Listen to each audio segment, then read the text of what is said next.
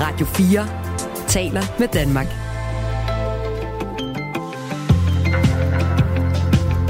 Velkommen til Radio 4 morgen. Her til morgen kan vi på Radio 4 Morgen fortælle, at flere hundrede danske virksomheder siden i fredags har været ramt af et cyberangreb, som stadig er i gang. Det hostingselskab, som de her mange hundrede virksomheder har deres hjemmesider, deres cloud, altså skyen, og mailservice hos er nemlig blevet angrebet og overtaget af hackere, der kræver over 1 million kroner for at stoppe angrebet. Klokken kvart i syv, der taler vi med direktøren for det ramte hostingselskab, som siger til os, at det her angreb betyder, at de nok lukker virksomheden. Kunne Jakob Ellemann Jensen have planlagt det hele lidt bedre, altså sit arbejdsliv efter den øh, lange stresssygemelding? Han øh, kom tilbage lige på og hårdt fra 0 til 100, og øh, efter 22 dage sadler han nu om til det knap så travle job som økonomiminister. Greb han det hele forkert an, da han valgte at komme tilbage på den måde? Det undersøger vi her til morgen sammen med en arbejdsmiljøpolitisk chefkonsulent hos den faglige organisation Lederne. Det er Signe Tønnesen, og det er om øh, ganske kort tid, at hun er med os. Og så skal vi også til Sverige denne morgen, for den svenske krone er meget billig. Og det betyder, at det for tiden kan betale sig at tage over Øresund for at handle. Men hvilke varer skal man gå efter? Det kommer vi også til at beskæftige os med her til morgen. Man skal i hvert fald ikke gå åren efter vand. Er det ikke sådan? Jo, det skal ja. man ikke. Man kan, men man kan tage til Sverige og købe mad. Det er vist billigt. Så kigger vi nærmere på det. Øh, det er Michael Robank, det er Christina Ankerhus, og øh, jeg håber også, du er med os. Dig, der lytter med her tidlig onsdag morgen. Du kan skrive til os på nummeret 1424. Godmorgen. Godmorgen. Radio 4 taler med Danmark. Jakob Ellemann Jensen øh, bytter ministerpost. Det gør han med Troels Lund Poulsen, og det sker 22 dage efter, at han kom tilbage på arbejde. Han trak i det politiske jakkesæt efter et halvt års sygemelding. Han har været øh, syg med stress, men øh, 1. August vendte han tilbage som forsvarsminister. Det var øh, til et skrivebord, der lå øh, med øh, store bunker af møgsager, der lå og ventede på ham, blandt andet den øh, omstridte sag om Elbit våbenindkøbet. Nu har han øh, trukket sig tilbage fra posten, eller det vil sige, at han har byttet med Troels Lund Poulsen. Nu skal han altså være økonomiminister, fordi, som han siger, det var ikke håndterbart, øh, det job, han var kommet tilbage til som forsvarsminister. Det havde været meget mere elegant, hvis det her var blevet gjort den 1. august. Altså, øh, sådan, sådan er det jo. Men jeg havde brug for at øh, komme tilbage og ved selvsyn finde ud af, jamen, er det her øh, håndterbart, eller er det ikke øh, håndterbart? Og mange øh, vil jo også stå nu og sige, jamen den beslutning skulle jeg have truffet allerede tilbage i, øh, i december måned. Øh, det kan jeg ikke ændre ved, men det ændrer ikke ved, at jeg har truffet beslutningen nu, og at jeg mener, det er den rigtige beslutning sagde Venstres formand Jakob Ellemann Jensen og øh, nuværende økonomiminister på et pressemøde i går. Han har altså øh, byttet ministerpost med Troels Lund Poulsen. Nu er det så Troels Lund Poulsen, der bliver forsvarsminister. Signe Tønnesen, arbejdsmiljøpolitisk chefkonsulent hos den faglige organisation Lederne. Godmorgen. Godmorgen. Du øh, arbejder jo øh, blandt andet med stress blandt topledere. Du har ikke noget med Jakob Ellemann Jensen og hans sygemelding at gøre dog, men, øh, men ved noget om, hvordan topledere normaltvis øh, planlægger deres øh, tilbagekomst på arbejdsmarkedet. Hvad tænker du om, når du hører fra en, øh, en tidligere stressramt topleder som Jakob Ellemann Jensen, at han øh, ville gerne tilbage fra 0 til 100 og lige prøve det af? Jeg tænker ikke, at Jakob Ellemann øh, er tilbage fra 0 til 100. Nu skal vi ikke snakke om Jakob Ellemann, men jeg tænker, at de færreste topledere vil komme tilbage fra 0 til 100. Jeg er 100% sikker på, at topledere, de ligesom alle andre stressramte, kommer langsomt tilbage. Og jeg er sikker på, at der har været en plan for noget langsom tilbagekomst. Så da vi så, øh, når man ser topledere træde frem på scenen for første gang, så har der været noget, noget plan bagved og noget langsomt opstart øh, bag kulisserne. Det var ikke, øh, hvad vi så umiddelbart, og det var egentlig heller ikke, hvad han sagde. Han sagde, Jakob Ellemann Jensen, at han øh, ville komme tilbage på arbejde, når han var helt klar til det, og så ville han være klar til at kaste sig over arbejdet, netop de 100 øh, procent, han sagde på et tidspunkt. For jeg ved godt, at man kan ikke være hverken minister eller partimand på halv kraft. Hvad, ja. an, hvad anbefaler I hos lederne, jeres topledere, at gøre i sådan en situation, hvor de efter et halvt års stresssygemelding skal tilbage? Vi anbefaler, at man, man, man starter op øh, langsomt, øh, og vi anbefaler, at man udvælger, hvilke øh, opgaver man øh, vil, vil kaste over, og så, så anbefaler vi, at man kigger på, hvordan skal arbejdet organiseres, når man kommer tilbage? Hvad er det for en rolle, man skal have? Er det nogle andre opgaver, man skal have? Skal man skal man have noget mere støtte omkring sig? Øh, og kan man uddelegere nogle opgaver? Vil det i den proces være naturligt at kigge på, om man øh, helst skulle skifte kontor, så at sige? Altså det vil, det vil naturligvis være, være, det vil være ret naturligt. Altså vi har, øh, vi har nogle erfaringer i forhold til for eksempel selvstændige, øh, som, som oplever en vækst i deres virksomhed og går fra at være sådan iværksætter til måske at skulle være direktører på det hele. Øh, hvis de begynder at opleve øh, nogle stresssymptomer og noget overbelastning, så kunne det jo for eksempel være en god idé at ansætte en administrerende direktør til at tage sig af, af noget, del, noget biksen, og så selv fortsætte med, med udviklingsarbejde, for eksempel, hvis det er det, man brænder for. Så, så noget med, hvad er det for en rolle, jeg skal tilbage til? Det er Signe Tønnesen, der er med os arbejdsmiljøpolitisk chefkonsulent hos den faglige organisation Lederne, fordi vi taler om, hvordan man vender bedst muligt tilbage som en uh, topchef efter en uh, længere sygemelding med uh, stress. Og jeg gentager lige for god ordens skyld, Signe Tønnesen har ikke noget med Jakob Ellemann Jensen at gøre, og hans tilbagevenden til arbejdet, så vi taler i mere generelle termer her til morgen. Når nu man så øh, alligevel vælger at komme tilbage, Jakob Ellemann Jensen siger, at han så er kommet tilbage 100 procent. Han øh, fortæller offentligheden, at han planlægger noget omkring søvn. Han skal have lidt mere tid til familien også osv. Men han mm. nævner ikke noget om øh, deltid. Hvad plejer I at tale med jeres topledere om, hvad angår arbejdstiden? Det, det, er jo, det er jo noget svært noget, det der med arbejdstid, når man er topleder. Øh, fordi det kan blive mange timer. Øh, generelt vil jeg selvfølgelig sige, at i starten kan man, kan man, vil det være en fordel, hvis man skal lidt ned på arbejdstiden, men man skal også huske på, at stress handler ikke kun om arbejdstid, det handler også om kompleksiteten i arbejdet. Det handler om, om man føler sig klædt på til de opgaver, man skal lave osv. Så, så selvfølgelig kan der være noget med arbejdstid alene på den måde. Jamen, har du tid til at være sammen med din familie? Har du tid til at dyrke motion? Øh, har du tid til at passe på dig selv? Men, men arbejdstid i sig selv, altså op til et vist antal timer naturligvis, er ikke nødvendigvis et problem. Så, så selvfølgelig skal han passe på sin arbejdstid, men, men det betyder ikke, at han ikke kan arbejde i flere timer. Eller at man som topleder generelt ikke kan arbejde i flere timer. Øhm, så, så ja, der er mm. noget med arbejdstid, men men der er også en hel masse andre faktorer, der har stor betydning. For eksempel at kigge på øh, bunkerne på, øh, på skrivebordet, og de havde jo altså også hobet sig op under Jakob Ellemann Jensens øh, sygemelding, selvom der var en god øh, vikar på øh, posten. Men der stod altså en øh, decideret lortesag og ventede på ham, da han kom tilbage. Hvordan påvirker ja. det en øh, stressramt person, at man som det første møder en, øh, en møgssag, når man møder ind igen? Det er selvfølgelig en belastning. Øh, det, vil, det vil altid være en belastning at, at blive presset, når man, når man har været stresset. Øh, jeg tænker, at, at når man som topleder møder ind til noget, som er pres, og det vil man jo formodentlig gøre, uanset hvilke topleder det er, så vil der altid være noget, der presser ind. Der vil altid være, skal vi kalde dem lortesager, eller ting, der haster, eller ting, man skal tage stilling til. De har jo ligget og ventet på en. Øh, de, de helt store ting øh, vil jo selvfølgelig typisk vente på toplederen, øh, fordi toplederen skal have mulighed for at, at tage de her vigtige beslutninger. Så, så det er sådan set ikke usædvanligt, at der vil ligge store ting på bordet. Øh, det, som man selvfølgelig skal sørge for, det er, at de er ordentligt forberedt, sådan så man kan have en indstilling til, hvordan kan man håndtere den her, øh, de her, det her nye pres, der kommer, øh, så, så toplederne er klædt bedst muligt på til at komme godt igennem øh, den første tid her.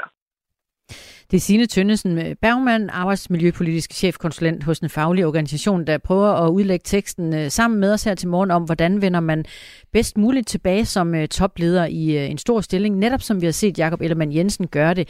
Efter 22 dage har han sadlet om. Han forlader posten som forsvarsminister, og så bliver han økonomiminister et job, man må formode bliver mindre stressfuldt, og i hvert fald et job, hvor man kan vælge lidt mere dag for dag, hvor meget man kaster sig over.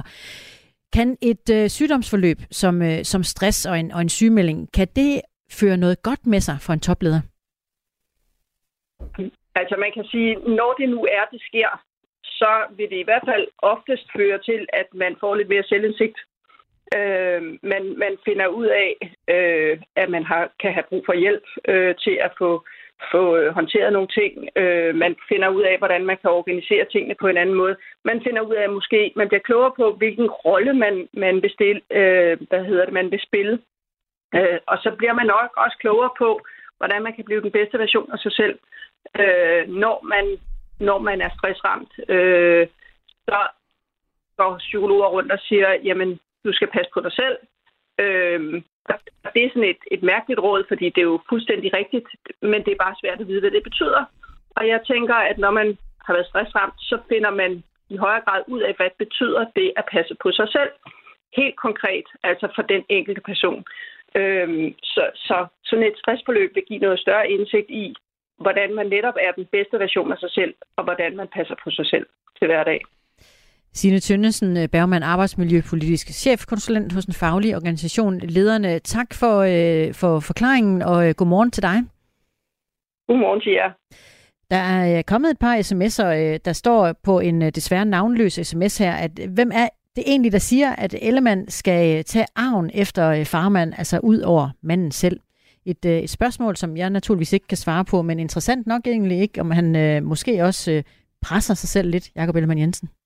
Og Marie M. skriver til os, øh, det er ren cirkus i, det er det rene cirkus i Folketinget, man bytter bare poster, ligesom man gør med vagter. Vi andre skifter job til et mindre stressende job. Jeg synes egentlig også, at Ivan har en, øh, en interessant pointe, når han spørger, er der nogen, der kan forklare mig, hvorfor Ellemann med djævelens vold og magt skal være minister? Kunne han ikke bare være formand? Gode spørgsmål. Ja, og jeg kan ikke forklare det der nødvendigvis, men der er jo i hvert fald en tradition for her i landet, at øh, man også skal være minister, i hvert fald hvis, eller jo, i hvert fald hvis man sidder i en regering og er partiformand. Vi bliver lidt ved emnet, fordi øh, efter kun otte måneder med den her ja, efterhånden halvnye regering, så var der altså i går en lille ministerrokade, som de fleste sikkert ved, og som vi lige har talt om, så byttede Jakob Ellemann Jensen og Troslund Poulsen Ministeriet. Truslund Poulsen kommer fra Ø- Økonomiministeriet og overtager Forsvarsministeriet, hvor han allerede har øh, haft seks måneders øh, erfaring i den post. Øh, han passede jo forsvarsministerposten, da Jakob Ellemann øh, var sygemeldt. Og dermed så forlader Ellemann Jensen det forsvarsministerium, som han over for TV2 i december sagde, at han havde valgt med hjertet. Og det er netop også af kærlighed til forsvaret, han forlader posten efter kun 73 aktive dage som minister, det skriver han på Facebook. Men den udlægning af ministerbyttet, den køber Pernille Vermund fra Nye Borgerlige ikke. Hun peger i stedet på, at byttet er bekvemt for Jakob Ellemann Jensen, fordi han ikke længere skal stå til ansvar for sagen om indkøbet af israelske våben. Det er det jo helt åbenlyst, fordi øh, Jakob Ellemann Jensen dermed også forlader en sag, som mildest talt er en lortesag. Den her Elbit-sag, som, øh, som jo har skabt problemer i månedsvis, og hvor vi har ventet på, at Jakob Ellemann Jensen skulle komme tilbage som minister, for at vi kunne få redegjort for, hvad der er, er sket i sagen. Og, øh, og nu forlader han jo så posten, og dermed mister Folketinget mulighed for at øh, få afdækket, hvad der er sket gennem for eksempel samråd med Jakob Ellemann Jensen. Og netop i sagen om indkøben af israelske våben til forsvaret, der har Jakob Ellermann øh, Jensen indrømmet og sagt undskyld for, at han har givet forkerte oplysninger til Folketinget. Og i samme forbindelse, der meddelte Jakob Ellermann Jensen, at han ikke længere havde tillid til departementchefen i Forsvarsministeriet, Morten Bæk, og at han i gang satte en større undersøgelse af forløbet. Pernille Vermund anerkender under, undskyldningen, men hun mener fortsat ikke, at sagen er afsluttet, og derfor mener hun, at Jakob Ellemann Jensen, uanset om han er forsvars- eller økonomiminister bør kunne stilles til ansvar for det her forløb i forbindelse med købet af israelske våben. Han siger jo ret klart, at han har viderebragt de oplysninger, han har fået af sit system. Men øh, det kan vi også godt få fra Troels Lund Poulsen. Det, som vi ikke kan få fra Troels Lund Poulsen, det er jo, hvad er Jacob Ellemands øh, ansvar i denne her sag? Hvad har han gjort og sagt? Og øh, hvad er det for beslutninger, som er truffet mundtligt, øh, enten per telefon eller ved et møde, som ikke er dokumenteret på skrift, og som Truls Lund Poulsen derfor ikke kan, kan redegøre for. Og det, det kan vi jo ikke få at vide nu, for man kan ikke indkalde en tidligere minister i samråd, og det betyder, at hvis vi skal finde ud af, hvad er Jacob Ellemann Jensens rolle i det her, hvad har han sagt, øh, eller gjort, som ikke er nedfældet på papir, hvad er hans ansvar, jamen så kræver det simpelthen en, en sådan reel grænskningsundersøgelse. Og det er jo et, øh, et noget større projekt end bare sådan en, en uvildig advokatundersøgelse, som de lægger op til. Pernille Vermund her mener, at Jakob Ellemann Jensen stikker halen mellem benene, når det kommer til ansvaret i sagen om de israelske våben, som hun øh, refererer til her som Elbit-sagen. Og så øh, undrer hun sig over, at Ellemann Jensen forleden ville mødes med den ukrainske præsident Zelensky, når han nu øh, til synligheden vidste, at han skulle stoppe som forsvarsminister. Så han har et ansvar som forsvarsminister, og øh, det ansvar forlader han så nu. Og jeg har fuld respekt for, at når man kommer tilbage og har været stressramt, så magter man øh, ikke samme øh, ansvar og samme øh, opgaver, som man gjorde før. Men det var jo et vilkår, som Jacob Ellemann Jensen kendte til både i foråret, da han meldte, at han ville komme tilbage 1. august, og også nu her, da han kom tilbage. Og, og jeg synes simpelthen, det virker lidt mærkeligt, altså udover at vi har en, en elbit-sag, som, øh, som nu bliver svær at få afdækket ministeransvar på, jamen så virker det også lidt mærkeligt, at man træffer beslutningen i sidste uge, men så skal man lige have hele det her øh, Zelensky-show med og ud og stå på Skrydstrup og øh, stå foran den samlede danske presse, før man giver ansvaret videre. Og dermed må man bare sige, at han er, han, er, han har ikke problemer med at tage de gode sider, men, øh, men lige så snart det kommer til oprydningen af det arbejde, som han jo har lavet, før han øh, blev sygemeldt, øh, så overlader han det til nogle andre. Det synes jeg ikke er, er super flatterende. Og netop timingen her i Jakob Ellemann Jensens og Truls Lunds Poulsens ministerbytte undrer Pernille Vermund, øh, formand for øh, Ny Borgerlige.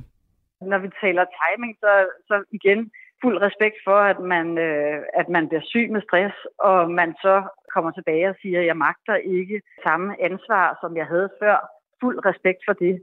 Men Jakob Ellemann Jensen har jo vidst i flere måneder, at han, øh, at han ville komme tilbage, og har også meddelt, at han ville komme tilbage til samtlige poster. Og så er det åbenbart først nu, øh, efter at Zelensky har været her, at han så alligevel finder ud af, at det kan han ikke alligevel. Og at han så først meddeler det, efter Zelensky har været her, på trods af, at de jo besluttede det i sidste uge. Jeg synes, det hele virker lidt mærkeligt for at sige det, som det er. Pernille Vermund ønsker ikke at øh, give en vurdering af over for øh, os på Radio 4, om hun tror, at regeringens øh, arbejde bliver bedre eller dårligere efter gårdsdagens ministerrokade.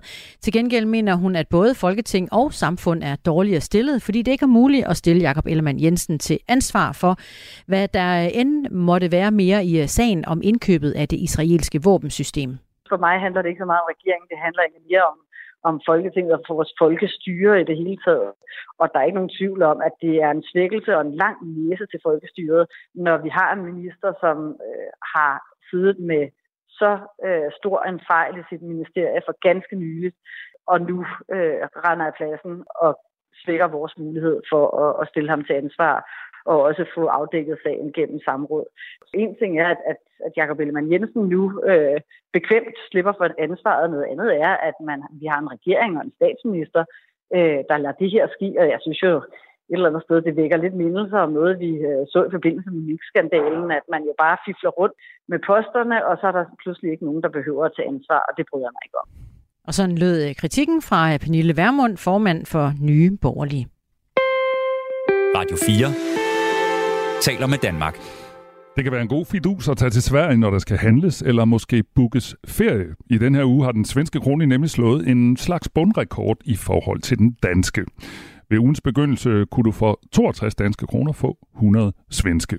Og det giver altså mulighed for at købe billigt ind på den anden side af Øresund. En mulighed flere og flere danskere har fået øjnene op for, og det kan blandt andet mærkes på færgeoverfarten fra Helsingør til Helsingborg. Jesper Mag er pressechef for Molslinjen, der ejer for Sige, som driver den dansk-svenske rute. Godmorgen. Godmorgen. Hvordan mærker I, at den øh, svenske krone er billig for tiden? Ja, altså vi mærker helt generelt, at der er større dansk interesse for, øh, for overfarten. Altså der kommer simpelthen flere danskere, som, øh, som, som kommer til Helsingør for at rejse med til Helsingborg. Det er jo en, en forholdsvis øh, frekvent færgerute og, en, og en, også en ret kort tur. Øh, men vi kan simpelthen se, at der kommer, der kommer flere danskere til lige nu. På jeres øh, færge her mellem Helsingør og Helsingborg, der har I også en butik, hvor man kan købe alt fra spiritus og skønhedsprodukter til undertøj og søde sager. Øh, tager jeres danske kunder på færgen øh, for at handle, eller tager de øh, til Helsingborg for at handle? Eller kan I også mærke, eller spurgt på en anden måde, kan I også mærke, altså, at øh, pengene sidder lidt løsere i jeres øh, butikker på færgen? Altså, til vores butikker på færgen, der køber vi, der køber vi rent faktisk ind i danske kroner. Nå, øh, og det betyder, at det ikke er, det er ikke det er ikke på den måde øh, grænsehandel for danskerne. Okay. Øh, det er klart, at altså, der er nogle ting, øh, der er, er billige, sådan de, de high-end produkter inden for spiritus, whisky, cognac og tequila og den slags. Det er klart, det, det sparer man mange penge på. Men ellers så kan vi se, at det der, det der virkelig er, har fanget an hos danskerne, det er det her med at spise og drikke ombord. Det er jo sådan en, i, princippet også en flydende restaurant, øh, de her færger, og, og det kan vi se, altså bare i juli, øh, kan vi se, at vi har øh, over 14 procent flere spisende gæster øh, øh, i forhold til sidste år. Og så har vi altså øh, hævet det tal med 44 procent siden 2019. Okay. Øhm, så, så jeg tror, at det her med at tage ud og, og spise en middag og sejle med frem og tilbage nogle gange, øh, det, det er det, som danskerne for alvor får noget ud af med den lave svenske kronekurs lige nu. Jeg ved slet ikke, om I laver den slags opgørelser, men kan I se, om folk egentlig bare tager øh, færgen, fordi de vil overhandle i Helsingborg, eller er det også, fordi folk tænker, at nu er det billigt at holde øh, ferie i Sverige i det hele taget, så, så, så der er en, også en større trafik til Sverige, sådan for folk, der skal opholde sig der i længere tid? Det er i hvert fald vores indtryk, øh, og, og jeg lagde mærke til forleden, at der var en eller anden historie ude om, omkring skiferie i Sverige, var, var, meget, øh, var meget eftertragtet lige nu øh, på grund af den lave, øh, den lave kurs. Øh, så, så, så ja, altså der er bare generelt øh, flere danskere på ruten, øh, og, og vi spørger dem selvfølgelig ikke om, hvad, hvad det er, de skal, men vi kan se, at mange af dem de bliver på færgen øh, og spiser, øh, og vi kan se, at et stigende antal af dem, som, som ikke bliver på færgen, men som kun tager den, den lille tur på, på omkring 20 minutter, det nu tager, øh, de, de spiser også, øh, fordi der kan vi se, at øh, også antallet af, af spisende passagerer, altså det der, den omsætning, der er per passager, den stiger. Øh, og det er simpelthen fordi maden er blevet så billig, øh, og drikke er blevet billig på færgen. Mm. Lad os lige tage det med skifer, øh, skiferierne, fordi hjemmesiden skiferie.dk har oplevet en stigning på 65% sammenlignet med sidste år i salget af rejser til Sverige, som dermed øh, vipper Norge af pinden som det mest populære rejsemål i Skandinavien, øh, Skandinavien hos dem. Og også rejsebureauet Skistar, der sælger skiferier til Sverige og Norge, har bemærket, at efterspørgselen fra de danske gæster er steget. Det betyder, at øh, danske bookninger nu udgør 3 ud af 10, hvilket er en stigning på næsten 40 procent, det skriver de i en pressemeddelelse. Og i forhold til øh, sådan mere dagligvarer, så har BT lavet en prissammenligning på 20 tilfældigt udvalgte varer, hvor det viser, at prisen for kurven med de varer i Sverige, altså man køber i Sverige, er over 40 procent lavere end i den danske kurv. Nu går den her tendens jo sådan set øh, begge veje, fordi øh, det er billigt for os at være i Sverige, men det er jo tilsvarende dyre for svenskerne at bevæge sig øh, vestover øh, Øresund. Øh, Jesper Mag, øh, kan I mærke på nogen måde, at svenskerne har lidt færre penge? Altså det, det, som, det, det, er, det er ganske øh, små tal lige nu, men, men det vi kan se, det er, der, der er nok en lille smule nedgang i, øh, i, i biler. Mm. Altså dem, der lader sig transportere i bil på færgen, dem, der spiser og drikker på færgen, de kommer meget som gående øh, Øh, så sejler de nogle, frem, øh, nogle gange øh, med frem og tilbage, inden at de så forlader færgen igen. Så dem, der ligesom er på gennemrejse i bil øh, på vej sydover, øh, altså mod Danmark og videre, måske ned i Europa, der kan vi se et, et lille fald i, i antal biler. Og det er jo nok, øh, det er jo nok af samme årsag, at øh, svenskerne får ikke så meget for deres penge øh, andre steder. Øh, og det betyder måske, at interessen for, for ture øh, til, øh, ja, til Danmark, men også videre, øh, måske er en, en lille smule kølnet i forhold til, hvad den var tidligere. Så sagde Jesper Mæk, der er pressechef for Molslinjen, der ejer Forsige, som sejler mellem Helsingør og Helsingborg. Tak fordi du var med her. Selv tak. Og senere på morgen klokken cirka halv ni, der taler vi blandt andet med fra redaktøren øh, på BT. De har nemlig lavet det her pristjek, jeg øh, omtalt for et øjeblik siden, og vi skal selvfølgelig høre, hvilke varer det kan øh, svare sig at rejse til Sverige efter. Du lytter til Radio 4 morgen.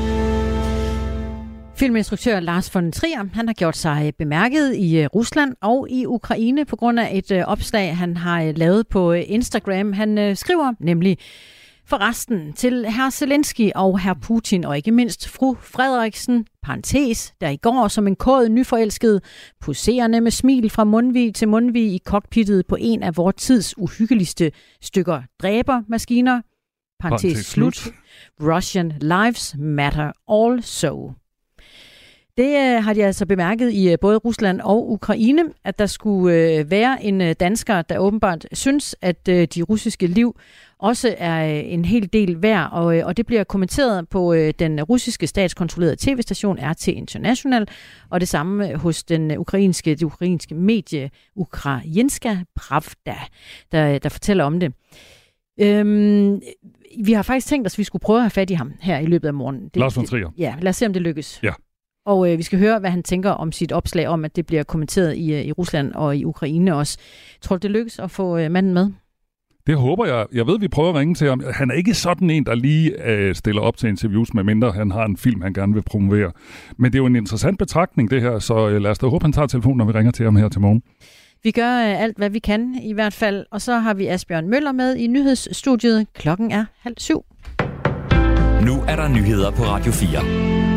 Sundhedsvæsenet står over for markante personalereduktioner, og det bliver svært at komme i bund med ventelisterne, trods flere politiske aftaler om flere penge til de danske sygehuse. Det skriver landets fem regionsrådsformænd i en fælles kronik i Jyllandsposten.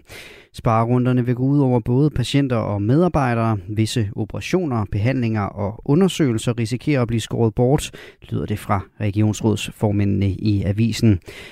I alt skal regionerne finde 2,5 milliarder kroner på grund af inflationsomkostninger og ekstraudgifter til medicin. Ifølge regionsrådsformændene med formand for Danske Regioner Anders Kynav i spidsen bliver det nødvendigt at prioritere hårdere, end det er set længe. Meldingen kommer selvom regeringen for få måneder siden præsenterede det, der ifølge Jyllandsposten blev kaldt et kæmpe løft af sundhedsvæsenet med 5 milliarder kroner frem mod år 2030. Vi bliver nødt til at fortælle befolkningen, at når regeringen går rundt og siger, at sundhedsvæsenet har fået mange flere penge tilført, er virkeligheden den, at vi ude i regionerne ikke ser de 5 milliarder før om et par år. Og lige nu står vi med et varigt og kæmpe hul i kassen, når året er omme, på mindst 2,5 milliarder, siger Anders Kynav fra Socialdemokratiet ifølge Jyllandsposten. Regeringen vil øge indsatsen for det nødlidende danske havmiljø, det siger Miljøminister Magnus Heunicke til politikken. Blandt andet mener han ikke, at det danske fiskeri er holdbart, som det foregår lige nu. Vi har massive problemer med primært vores kystmiljø og vandmiljø. Massive problemer. For mig at se som miljøminister må det være min hovedopgave at rette op på det, siger han til politikken. Landbrugets udledning af kvælstof skal genvurderes af en uafhængig ekspertkommission til næste år. Og Magnus Heunicke understreger over for politikken, at regeringen vil tage tvang i brug, hvis kommissionen altså anbefaler højere krav til landbruget og frivillige tiltag fra landbruget ikke viser sig at være nok for at komme i mål. Holland vil sende Ukraine en større ladning udstyr til at kunne detonere landminer fra distancen. Det oplyser den hollandske forsvarsminister under et besøg i den ukrainske hovedstad Kiev. Specifikt drejer det sig om 1000 bærbare springladninger, der kan hjælpe Ukraine med at rykke frem blandt de hæftigt barrikaderede russiske forsvarslinjer. Jeg ved, at de står over for en udfordring med territorier med miner, der er blevet lagt ekstremt tæt, siger Kasia Ollongren, der er øh, premierminister i Holland, i en udtalelse lagt på det ukrainske forsvarsministeriums hjemmeside. København får sandsynligvis en ny plads på Nørrebro, der skal hedde Palæstinas Plads. Det bestemte et flertal i Københavns Kommunes teknik- og miljøudvalg i aftes. Vi har mange i København, som øh, stammer fra Palæstina, og for hvem det vil betyde noget at have et sted i byen, der er opkaldt efter det sted, de selv eller deres øh, familie kommer fra siger teknik- og miljøborgmester Line Barfod fra Enhedslisten. Hun mener ikke, at udvalget med det nye navn vælger side i konflikten mellem Israel og Palæstina. Jeg mener ikke, at man nødvendigvis vælger side i en konflikt, fordi man øh, vælger et konkret navn. Vi har jo også en Israels plads i København, uden at man vel derfor kan sige, at Københavns Kommune har valgt side i den øh, konflikt, der er fordi det må vi ikke i København. Det er statens opgave. Før pladsen kan komme til at hedde Palæstinas Plads, skal der være en høring. Den skal behandles i Vejnavnenævnet, før den endelige godkendelse i Teknik- og Miljøudvalget i København. Enhedslisten, SF, Radikale Venstre og Alternativet, og Alternativet står bag navneforslaget, og det blev stemt igennem med 6 mod 5 stemmer. Først stedvis tåge, ellers kommer der perioder med lidt eller nogen sol de fleste steder, men også enkelte lette byer. Temperaturer mellem 18 og 23 grader og svag til jævn vind omkring vest. Du lytter til Radio 4 morgen. Husk, du kan skrive en sms til os på 1424. Onsdag morgen er det gået hen og blevet, og øh, klokken er 4 øh, minutter over halv syv. Her i studiet i Radio 4 morgen er det øh, Michael Robach og Christina Ankerhus. Og her til morgen kan vi blandt andet øh, fortælle, at flere hundrede danske virksomheder siden i fredags har været ramt af et cyberangreb, som stadig er i gang, fordi det hostingselskab, som de her mange hundrede virksomheder har deres hjemmeside, deres mailservice hos, er blevet angrebet og overtaget af hackere, der kræver over 1 million kroner for at stoppe angrebet. Om cirka 10 minutter, der taler vi med direktøren for det her ramte hosting-selskab, og de er altså så hårdt ramt, at han siger til os, at det her angreb nok betyder, at de kommer til at lukke virksomheden. Det og øh, mere til, og øh, også meget gerne, hvad du øh, tænker om de ting, du hører i din morgenradio. Øh, I så fald, så øh, skriver du til os på nummeret 1424. Godmorgen. Godmorgen. Du lytter til Radio 4 morgen. Kære skoleledere og forstandere, tal med jeres elever og forældre om alkohol og nikotin. Sundhedsstyrelsen øh, henvender sig i et brev direkte til øh, skoler og til efterskoler, og det gør de sammen med en række andre organisationer. Og de øh, i fællesskab opfordrer kraftigt til, at skolerne taler med eleverne og deres forældre om brugen af alkohol og nikotin.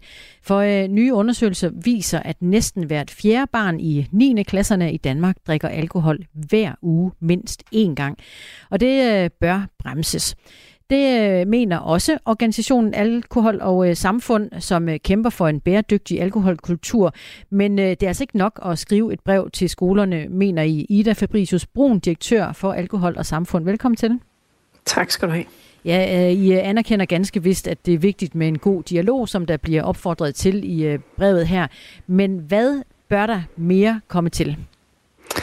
Altså, vi ved jo, at noget af det, der er allermest effektivt, hvis man vil sænke forbruget øh, i befolkningen, det er at, øh, at skrue på vores lovgivningsmæssige rammer for, hvor tilgængeligt alkohol er. Og når det så handler om, om unge, som vi jo sådan set øh, bredt set ret enige om, at det er en dårlig idé, at unge under 18 år drikker alkohol, det siger sundheds, øh, sundhedsmyndighedernes anbefalinger også, at børn og unge under 18 år bør slet ikke drikke alkohol, for det har simpelthen for alvorlige konsekvenser for dem. Så er der jo et, øh, et meget oplagt sted at, øh, at skrue, og det er jo for eksempel på vores øh, aldersgrænser for salg af alkohol, som i dag er 16 år, men som jo burde være 18 år og flugte med, med sundhedsmyndighedernes anbefalinger. Men de børn, vi øh, taler om, der er lavet den her undersøgelse om børn i 9. klasse, der drikker alkohol mindst en gang om i ugen, hver fjerde af dem, de er jo bare en, en 14-15 år, og de må jo slet ikke købe alkohol. Det skal man jo være 16 år for at købe nu om dagen. Hvad er det, du øh, forventer, at vi kan gøre for dem så øh, ved at hæve aldersgrænsen? For det første, så, så tror jeg, at det at hæve aldersgrænsen til, øh, til 18 år, det vil, det vil betyde, at den bliver nemmere at håndhæve ude i butikkerne. Den vil være ensartet, uanset hvilken slags alkohol du køber. Så vil det også være sværere at slippe igennem som 14-årig og ligne en på, i dag skal man ligne en på 16. Det kan nok lidt bedre gå, end at være 14 år og skulle ligne en på, øh, på 18 år. Selvfølgelig kan, kan sådan en, øh, en, en, øh, en justeret aldersgrænse ikke stå alene, og derfor synes vi også, at det er et rigtig godt initiativ, som, øh, som Sundhedsstyrelsen og, øh, og de her organisationer har taget med og opfordrer forældrene til også at komme, øh, at komme på banen og tage de, de vigtige snakke derhjemme. Men, men vi er bare nødt til at erkende, at en kulturforandring øh, ikke sker med, øh, med snak alene. Vi er også nødt til at have, at have nogle af de tiltag øh, på bordet, som øh, i øvrigt er, er det allermest veldokumenterede øh, virker. Men lad os bare prøve at holde fast i, at vi har en 16-års øh, øh, grænse i dag for, hvornår mm. man må gå hen og købe øh, øl og, og vin. De laver alkoholdrikke. Det, det må de ikke, de her børn, vi snakker om, 14-15 år. Man skal være 16 år. Man kunne også argumentere for Ida Fabricius Brun, at man skulle gøre noget for at håndhæve, at butikkerne overholder reglerne det vil helt sikkert også være en rigtig god idé at gøre. Øhm, og det, det har vi også længe bedt om, at, øh, at man håndhæver bedre. For vi ved også, vi har selv lavet undersøgelser, hvor vi har, øh, har sendt unge ud og forsøgt at købe alkohol, og det er jo i, i cirka 75 procent af tilfældene, kan man købe noget, man ikke er gammel nok til. Så der er et kæmpe stykke arbejde øh, at, at gøre der også. Vi vil bare stadig mene, at den aldersgrænse, man skal håndhæve, skal være 18 år, fordi den så flugter med, med sundhedsmyndighedernes anbefalinger. Og så ved jeg ikke, om jeres undersøgelser viser, øh, hvordan de, øh, de helt unge ellers får fat i alkohol. Om det er sådan noget med, at de har ældre venner, der også øh, køber det for dem. For det kunne man jo også stadigvæk gøre, selvom aldersgrænsen bliver hævet. Hvordan får vi stanset de unge i at have lyst til at drikke? Jeg tror, at det her, det er jo, en, det her det er jo et langt sejt træk, og vi har jo sådan set været i gang med det i 30 år, øh, uden at det, at det sådan for alvor har, øh, har rykket noget. Og jeg tror, at noget af det, som vi jo ved virker, det er, at, at man skal sætte ind mange forskellige steder. Først og fremmest kommer lovgivningen. Øh, men, men derefter kommer alle de lokale initiativer. Når vi, når vi kigger sådan lidt, øh, lidt rundt, øh, rundt omkring os, så, så kan vi se, at et af de steder, hvor de virkelig er lykkedes med det, det er i Island. Øh, hvor de faktisk lå på samme niveau som os øh, i, øh, i, i druk blandt, øh, blandt helt unge øh, for, øh, for 20 år siden. Og så satte man øh, meget massivt ind, og man fik især forældrenes opbakning til at, øh, til at ændre den her kultur. Og så lavede man det, jeg siger, bedre lovgivningsmæssige rammer, højere aldersgrænser, højere priser. Øhm, og, man, øh, og man satte sådan set også ind med en hel masse initiativer, som gjorde, at det ikke var så attraktivt at, øh, at hænge ud og, øh, og drikke bajer. Men, øh, men i stedet for, så, så gav man unge nogle, øh, nogle alternativer. Det vil sige, man styrkede foreningslivet, man, øh, man styrkede lokalsamfundene, og man gjorde simpelthen, at, øh, at unge har noget at tage sig til. Øh, og det synes jeg jo er en, øh, er en tilgang, som, øh, som vi meget øh, godt kunne lade os inspirere af her i, øh, her i Danmark. Men det klarer vi ikke ved lov, vel, at, øh, at få de unge i gang i foreningslivet? Det klarer vi ikke alene, men så længe at loven tillader, at der er fri bar i det lokale supermarked, så, øh, så, kan, så kan mange af de lokale initiativer, som faktisk allerede er i gang, de kan have svært ved at lykkes. Det er jo det, vi hører blandt andet fra ungdomsuddannelserne, som lige nu er i gang med og, og har været i gang med længe at lave øh, fester, hvor alkohol ikke er omdrejningspunktet. Det er jo ikke fordi, at alkohol nødvendigvis øh, øh, slet ikke skal være til stede på, på ungdomsuddannelserne for eksempel, men, men det skal ikke være omdrejningspunktet, og de her meget store mængder, vi ser, at, øh, at børn og unge i Danmark, de drikker skal vi helst af med. Så, så de her initiativer, hvor man gerne vil lave nogle fællesskaber, hvor alkohol ikke er omdrejningspunkt, eller hvor der måske slet ikke er alkohol til stede, det siger dem, der laver dem, at det er rigtig svært øh, at få til at lykkes, fordi der er så fri tilgængelighed af alkohol i, øh, i vores butikker i dag. Der er lige her til morgen kommet en, øh, en presmeddelelse fra Kræftens Bekæmpelse, en ny undersøgelse, der viser, at over halvdelen af de, øh, de unge, og nu er der dem, der er lidt ældre, altså 18-24 år, de siger selv, at de synes, de går glip af noget, øh, fordi de øh, drikker for meget. De vil faktisk gerne drikke mindre. Det taler jo mm. meget godt ind i, at vi som samfund også meget gerne vil have, at de unge øh, drikker øh, mindre. Nu er der blevet sendt et brev fra øh, Sundhedsstyrelsen øh, med en række andre organisationer bag sig, for eksempel Skolelederforeningen og Danmarks Lærerforening, Efterskoleforeningen og Forældreorganisationen Skole og Forældre, der altså opfordrer til, at man øh, taler mere om det, både i skolerne og, øh, og forældre og børn imellem os. Det øh, reagerer vores lyttere på her til morgen. At De skriver, at det er der netop forældrene, der skal gå ind og være et øh, forbillede. Hvad med, at de voksne også stopper med at drikke, så de kunne være et forbillede, skriver Lars.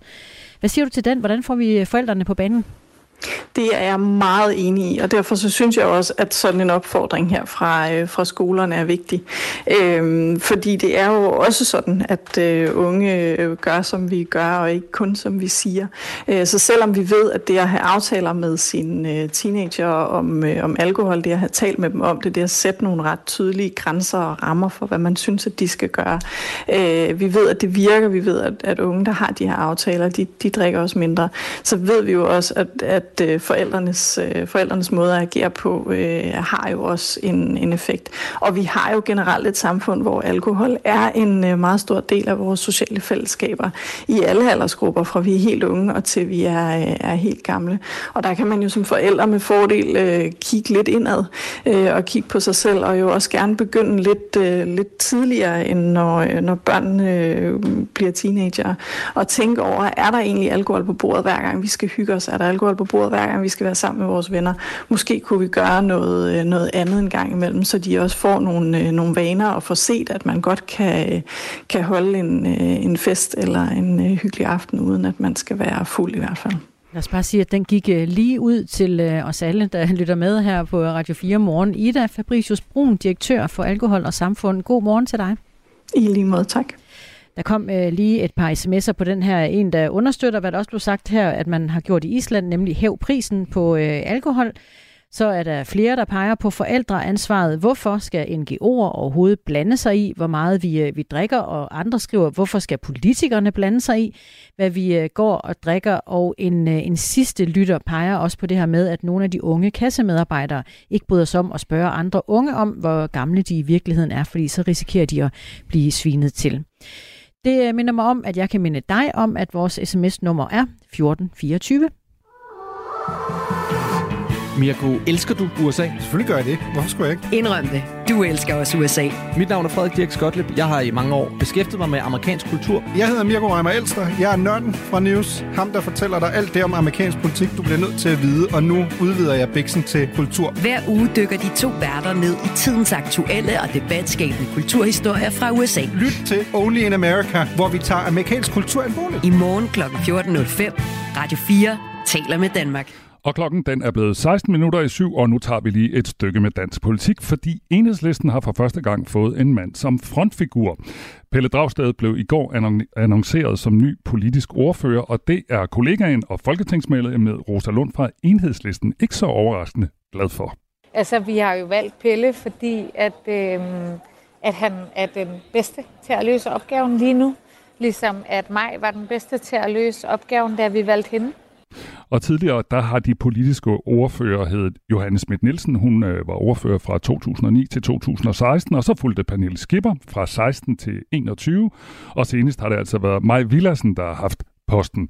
Men øh, Rosa Lund tror, det er sundt, at det nu er en mand, der får lov til at være i spidsen for enhedslisten. Det tror jeg bliver rigtig godt for enhedslisten, og jeg synes da også, det afspejler diversiteten i enhedslisten, at der kommer en mand nu, og øh, jeg har også godt lagt mærke til, at folk har moret sig lidt over det på Twitter. Og der må jeg jo bare sige, at mænd kan jo også godt være feminister, og heldigvis for det, fordi ellers så var vi ikke kommet særlig langt. Pelle Dragsted øh, stillede op uden konkurrence, og der var også enighed i Folketingsgruppen fra enhedslisten om, at de ville pege på ham. For øh, Rosa Lund er der flere ting, der gør, at Pelle Dragsted er en oplagt ny politisk ordfører. For det første, han har erfaring øh, som jeg tror kan være med til at løfte enhedslisten.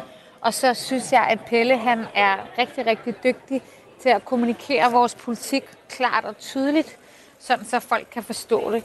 Og så synes jeg også, må jeg være ærlig at sige, at Pelle er et rigtig godt, øh, hvad kan man sige, sidestykke, må jeg, hvis jeg må tillade mig mm. at sige det, til for eksempel mig selv, til for eksempel Victoria øh, Velasquez, som vi også snakkede om lige før. Altså det, at vi kommer til nu at afspejle øh, en større diversitet i vores folketingsgrupper, at folk kan se det. Det tror jeg bliver rigtig godt for venstrefløjen og for enhedslisten. Det havde været forfriskende, hvis uh, Rosa Lund havde stillet sig uenig i valget af Pelle Dragsted. Men uh, selvom der er kommet en ny mand i uh, front, så er det stadig vigtigt for hende at understrege, at partiet har kollektiv ledelse. Enhedslisten er et kollektiv, og det har vi altid været. Øh, både når det går godt og når det går dårligt, jamen så er vi, har vi kollektiv ledelse og kollektiv folketingsgruppe. Så han bringer jo det, øh, det gode, som han bidrager til et kollektiv, som jeg mener blandt andet er at kommunikere vores budskaber meget klart, meget tydeligt. Øh, men Pelle er også en tænker, øh, så han har også altid mange idéer og visioner, og det tror jeg, at øh, vælgerne kommer til at se meget mere af nu. Og så lyder det fra Rosa Lund, folketingsmedlem for Enhedslisten. Senere her til morgen, så øh, skal du selvfølgelig høre fra hovedpersonen selv i Enhedslisten, ny politisk ordfører Pelle Dragsted. Han er med, når klokken er øh, kvarter i 8. Radio 4 taler med Danmark. Her til morgen der kan vi på Radio 4 fortælle, at flere hundrede danske virksomheder siden i fredags har været lagt ned af et cyberangreb, der stadig er i gang. Det hostingselskab, som de mange hundrede virksomheder har deres hjemmeside hos, og deres cloud og mail service er nemlig blevet angrebet og overtaget af hackere, der kræver over 1 million kroner for at stoppe det her angreb. Godmorgen Martin Aslund Johansson. Godmorgen. Du er direktør for hostingselskaberne Aseo Cloud og Cloud Nordic, som nu i fem dage har været fuldstændig lagt ned af det her cyberangreb, og som har betydet, at flere hundrede virksomheder, altså jeres kunder, har mistet deres hjemmeside, deres lager data og adgang til e-mails og indbakke. Vi dykker ned i, i teknikken lige om lidt, men allerførst, hvordan har du det med den situation, som jeres virksomhed har havnet i? Jamen, jeg er jo dybt, dybt berørt af det her. Øh, jeg tror, jeg har endda beskrevet det som øh, rasende ked af det. Øh, hvad hedder det? det er jo, vi er altså ked af det på vores kunders vegne i det her. Øh, så, så det er så ubeskriveligt. Hvor mange kunder handler det om? Du sagde flere hundrede, og jeg har hørt et tal, der var 3700 kunder. Hvor mange er det egentlig, det handler om? Jamen, det som, øh, som jeg har sagt øh, tidligere, det er, Det ved vi faktisk ikke, for alle vores systemer er nede. Det vil sige, at alle vores egne interne systemer, vores faktureringssystemer, alt er også blevet krypteret. Det vil sige, vi har ikke nogen mulighed for at vide præcis, hvad tallet er. Det vi kunne sige, det var, at vi havde omkring øh, 3.700 øh, domæner egne til os, altså hjemmesider, der pegede mod os og vores nameserver. Det er det, vi kunne se ud af, af de tekniske systemer, som man kan se ud i verden. Øh, hvilket også er en af årsagerne til, at det har været svært for os at kunne kommunikere ud, fordi vi vidste ikke, hvem vi skulle kommunikere til. Hvad er der tilbage i jeres virksomhed efter de her øh, hacker i fredags angreb jer? Jeg vil, jeg vil sige,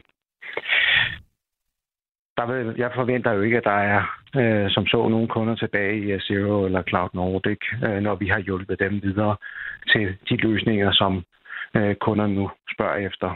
Øh, og så hjælper vi dem videre på bedst mulig måde, og så må vi se på, øh, hvad, hvad, hvordan, vi kan, hvad, hvordan vi kan komme videre derfra. Som jeg sagde før, så er det nogle hacker, der har angrebet jer, og øh, de kræver løsepenge, altså for at hjælpe jer over 1 million kroner. Hvad har politiet øh, rådet jer til? Jeg ved, I har haft besøg af politiet, og er selvfølgelig anmeldt det her til politiet. Ja, det er selvfølgelig anmeldt, og politiet er også ude og lave efterforskning på, øh, på det her, i det, der hedder LC3-afdelingen hos politiet. De siger jo selvfølgelig, at øh, man ikke skal hvad hedder det nu, betale de her løsesummer. Nu er vi jo et meget lille selskab, så det der, det er også samtidig uden for selskabets øh, begrænsede økonomiske formåen. Øh, det var det, der hedder 6 bit bitcoins, øh, som jeg tror på det tidspunkt ligger i over, over godt stykke over en million. Og hvordan har de henvendt sig, de her hacker? Jamen, de har ikke henvendt sig. Øh, vi, øh, hvad hedder det nu, kommer ind. Man, man, de har krypteret øh, alt det, der hedder øh, VM'erne, altså maskinerne. Men der ligger et lag nede under, der hedder en hypervisor, der styrer maskinerne. Undskyld, det er lidt teknisk. Øh, de maskiner kan man stadig ikke tilgå, fordi ellers vil man heller ikke kunne dekryptere de her ting.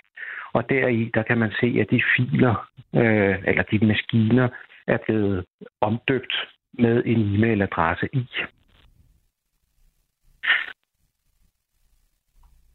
Og det, der også er vigtigt for mig at sige det her, det er, at der har ikke været noget data ud. Der er ikke nogen data, der er kommet ud af maskinerne. Det er kun maskinerne, der er krypteret. Men hvordan... Det er det, vi kan se, og det er det, politiet har set indtil videre. Okay, det er godt, du siger det. Men, men hvordan ved I så, at de kræver løsepenge? Altså, hvor kommer den henvendelse fra? Den kommer, fordi at vi selvfølgelig øh, skriver til den her e-mailadresse om det. Okay. Og så går der en dialog i gang. Og hvad, hvad går den dialog ud på? Ja, den går ud på at sige, at hvis I vil have adgang til de data, så skal I betale de her antal penge og det. Og så siger vi, det har vi jo svært ved at, at, at gøre, og så kommer de tilbage, og, og så, har de har, så skriver de jo på, på sådan en hyperprofessionel måde, som om, at du snakker med en større IT-virksomhed i, i, øh, øh, i Europa eller i, i, i verden, mm. med at øh, han har været inde og snakke med sin teamleder, og han har været inde og gøre sådan her, og de kan gøre det her. Og vi som kunde, altså vi bliver refereret som kunde i det her forløb. Mm. Det, det, det, det, jeg vil sige, det var, det var meget øh, grænseoverskridende på en eller anden måde at, at se det på sådan en måde.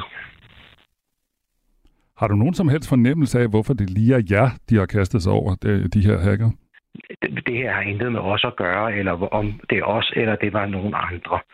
Det her det er et generelt angreb, der sker i verden hele tiden. Mm. Øh, det, det, der vi er angrebet med, er også noget af det, øh, som vi nu kan se, at øh, sådan en stor øh, hostingudbyder som OVH øh, tidligere øh, også er blevet angrebet med. Øh, der er jo exploits i det her software. Vi bruger jo de gængse store softwarepakker fra, fra de større leverandører. Og deri er der jo øh, de her hacker øh, bruger hele deres 24 timer i døgnet på at finde huller i de her ting, for at netop kunne komme ind og gøre sådan nogle ting her. Vi taler med Martin Aslund øh, Johansson, som er direktør for hostingselskaberne SEO Cloud og Cloud Nordic, øh, Nordic som nu øh, i fem dage har været fuldstændig lagt ned af et cyberangreb, som har betydet, at deres kunder, altså flere hundrede virksomheder, har mistet hjemmesider, clouds og adgang til deres e-mails. På jeres hjemmeside, øh, Martin Aslund Johansson, der skriver I, det er vores bedste vurdering, at da server skulle flyttes fra et datacenter til et andet, og på trods af, at maskinerne, der blev flyttet, var beskyttet af både firewall og antivirus, så var nogle af maskinerne inficeret inden flytningen. Men inficering, der ikke har været brugt aktivt i det tidligere datacenter, og vi havde ikke viden om, at der var en inficering. Under arbejdet med at flytte server fra det ene datacenter til det andet datacenter, blev server, der tidligere var på separate netværk, beklageligvis kablet sådan, at de fik adgang til vores interne netværk, der bruges til administration af alle vores server. Jeg er lidt i tvivl om, hvad det er, der står her, men jeg kunne godt få en fornemmelse for, at I måske også øh, selv spiller en rolle i det her læk, eller hvad? Har I været gode nok i forhold til sikkerhed? Vi skal starte med at sige, at det er det, der vores formodning er.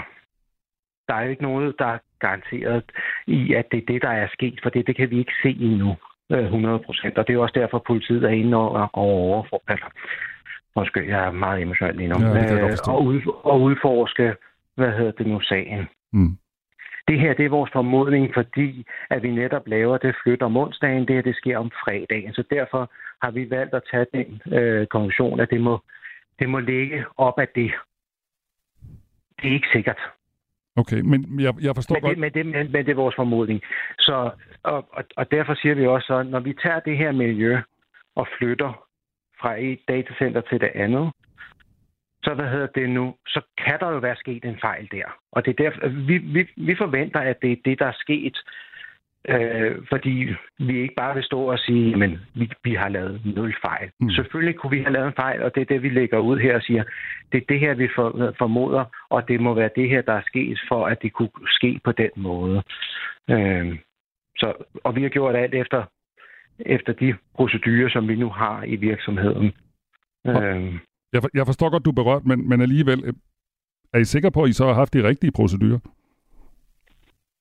Det kan man jo sagtens i bagspejlet sige, at vi ikke har haft, fordi ellers har det ikke været den her situation. Mm. Men om, om, om det er proceduren, der er skyld i det, eller at det er det software, vi kører med de exploits, der ligger, der er skyld i det, så vil jeg hellere vente til den sidste. Øh, der er jo ikke nogen, selv de allerstørste virksomheder, som er blevet angrebet af de her ting her, som har jo masser af folk, der sidder og arbejder og har de bedste procedurer, du overhovedet kan få fat i, kan stadig blive ramt, mm. og bliver stadig ramt. Mm. De bliver ramt på det på, på måden i basis også. Det har jo haft store, eller det får store konsekvenser øh, for, øh, for jeres egen virksomhed, øh, men jeres kunder øh, får det jo også ret store konsekvenser for, hvis ikke de kan tilgå øh, deres mails og deres hjemmesider og, og så videre. Hvad, hvad, hvad kan I gøre for dem, altså jeres kunder? Jamen, det som, den situation, der er i, nu ved vi jo ikke rigtig, hvem vores kunder er lige pt. Fordi vi ikke selv har kundesystemer, hvilket jo også har været gjort, at vores kommunikation har været sådan lidt mangelfuld, hvis man skal sige det sådan på pænt dansk. Mm-hmm. Øh, det der er, øh, vi har vores, øh, vores folk siddende, vi har fået nogle systemer op at køre nu, så vi kan modtage mail. De kunder, som øh, gerne vil flytte væk, de kan gå ind og, og gøre det. Øh, hvis de har et .dk-domæne, kan de gå på det hedder .dk og ændre til en ny udbyder. Hvis de har et .com-domæne, så skal man have sådan et teknisk udtryk, der hedder en out-kode for at gøre det. Og der, skal man, der har vi en procedure på vores øh, side af som siger, hvad du skal gøre for at få den her out-kode. Det, der er vigtigt for os at, at sige her, det er, at vi er meget påpasselige med, hvordan vi udleverer den her out-kode, fordi hvis man udleverer den out-kode til den forkerte, så vil man kunne stjæle det domænenavn. Så den situation ønsker vi ikke at være i, så derfor er vi meget påpasselige med, hvordan vi udleverer den kode. Det gør desværre også, at det tager noget tid at processere. Mm. Men vi sidder alle mand på og sidder og gør det. Der er jo nogle af de her virksomheder, vi skal tale med en senere øh, øh, her til morgen, øh, som siger, at det har meget, meget store konsekvenser for deres virksomhed. Hvad vil du sige til dem? Jeg kan ikke andet end lægge mig fladt ned og sige, at jeg er meget ked af den situation, som de står i. Så sagde Martin Aslund Johansson. Tusind tak, fordi du var med her. Selv tak. Og øh, Martin er direktør for hostingselskaberne SEO Cloud og Cloud Nordic, som altså siden i fredags har været fuldstændig lagt ned af cyberangreb. Øh, og som jeg har nævnt et par gange, så er, betyder det altså, at flere hundrede virksomheder har mistet deres hjemmesider, og de har mistet adgangen til deres øh, data og adgangen til deres e-mails. Klokken øh, cirka 5 minutter over syv, der taler vi med en øh, handelsvirksomhed, der er blevet ramt af det her cyberangreb, og de siger til os, at de har mistet alt. Radio 4 taler med Danmark. Onsdag morgen, hvor vi øh, lidt senere taler med den øh, nye politiske ordfører for enhedslisten. Det er Pelle Dragsted, øh, første mand i, øh, i mange år, som øh, sidder på øh, den post. Hvad har han tænkt sig at øh, stille op ved partiet? Han understregede i går, at, øh, at enhedslisten er et folkeparti, så jeg tror, jeg vil bore lidt i, hvad han mener med, med det egentlig. Skal de nu øh, rumme lidt bredere, end de måske har gjort hidtil? Ja, om cirka kvarter 20 minutter, så taler vi med Anders Kynav, der er formand for Danske Regioner, og de er altså ude med en advarsel, og de siger, at øh, de har sendt sådan en fælles og markant advarsel til danskerne om, at regionernes økonomi nu er så presset af stramme økonomiaftaler, medicinudgifter på himmelflugt og også høj inflation, som vi alle sammen oplever. Vi har Anders Kynav med, øh, som er formand for Danske Regioner, øh, efter, øh, om kvarter cirka. Først nyheder. Klokken er syv. Du har lyttet til en podcast fra Radio 4. Find flere episoder i vores app, eller der, hvor du lytter til podcast.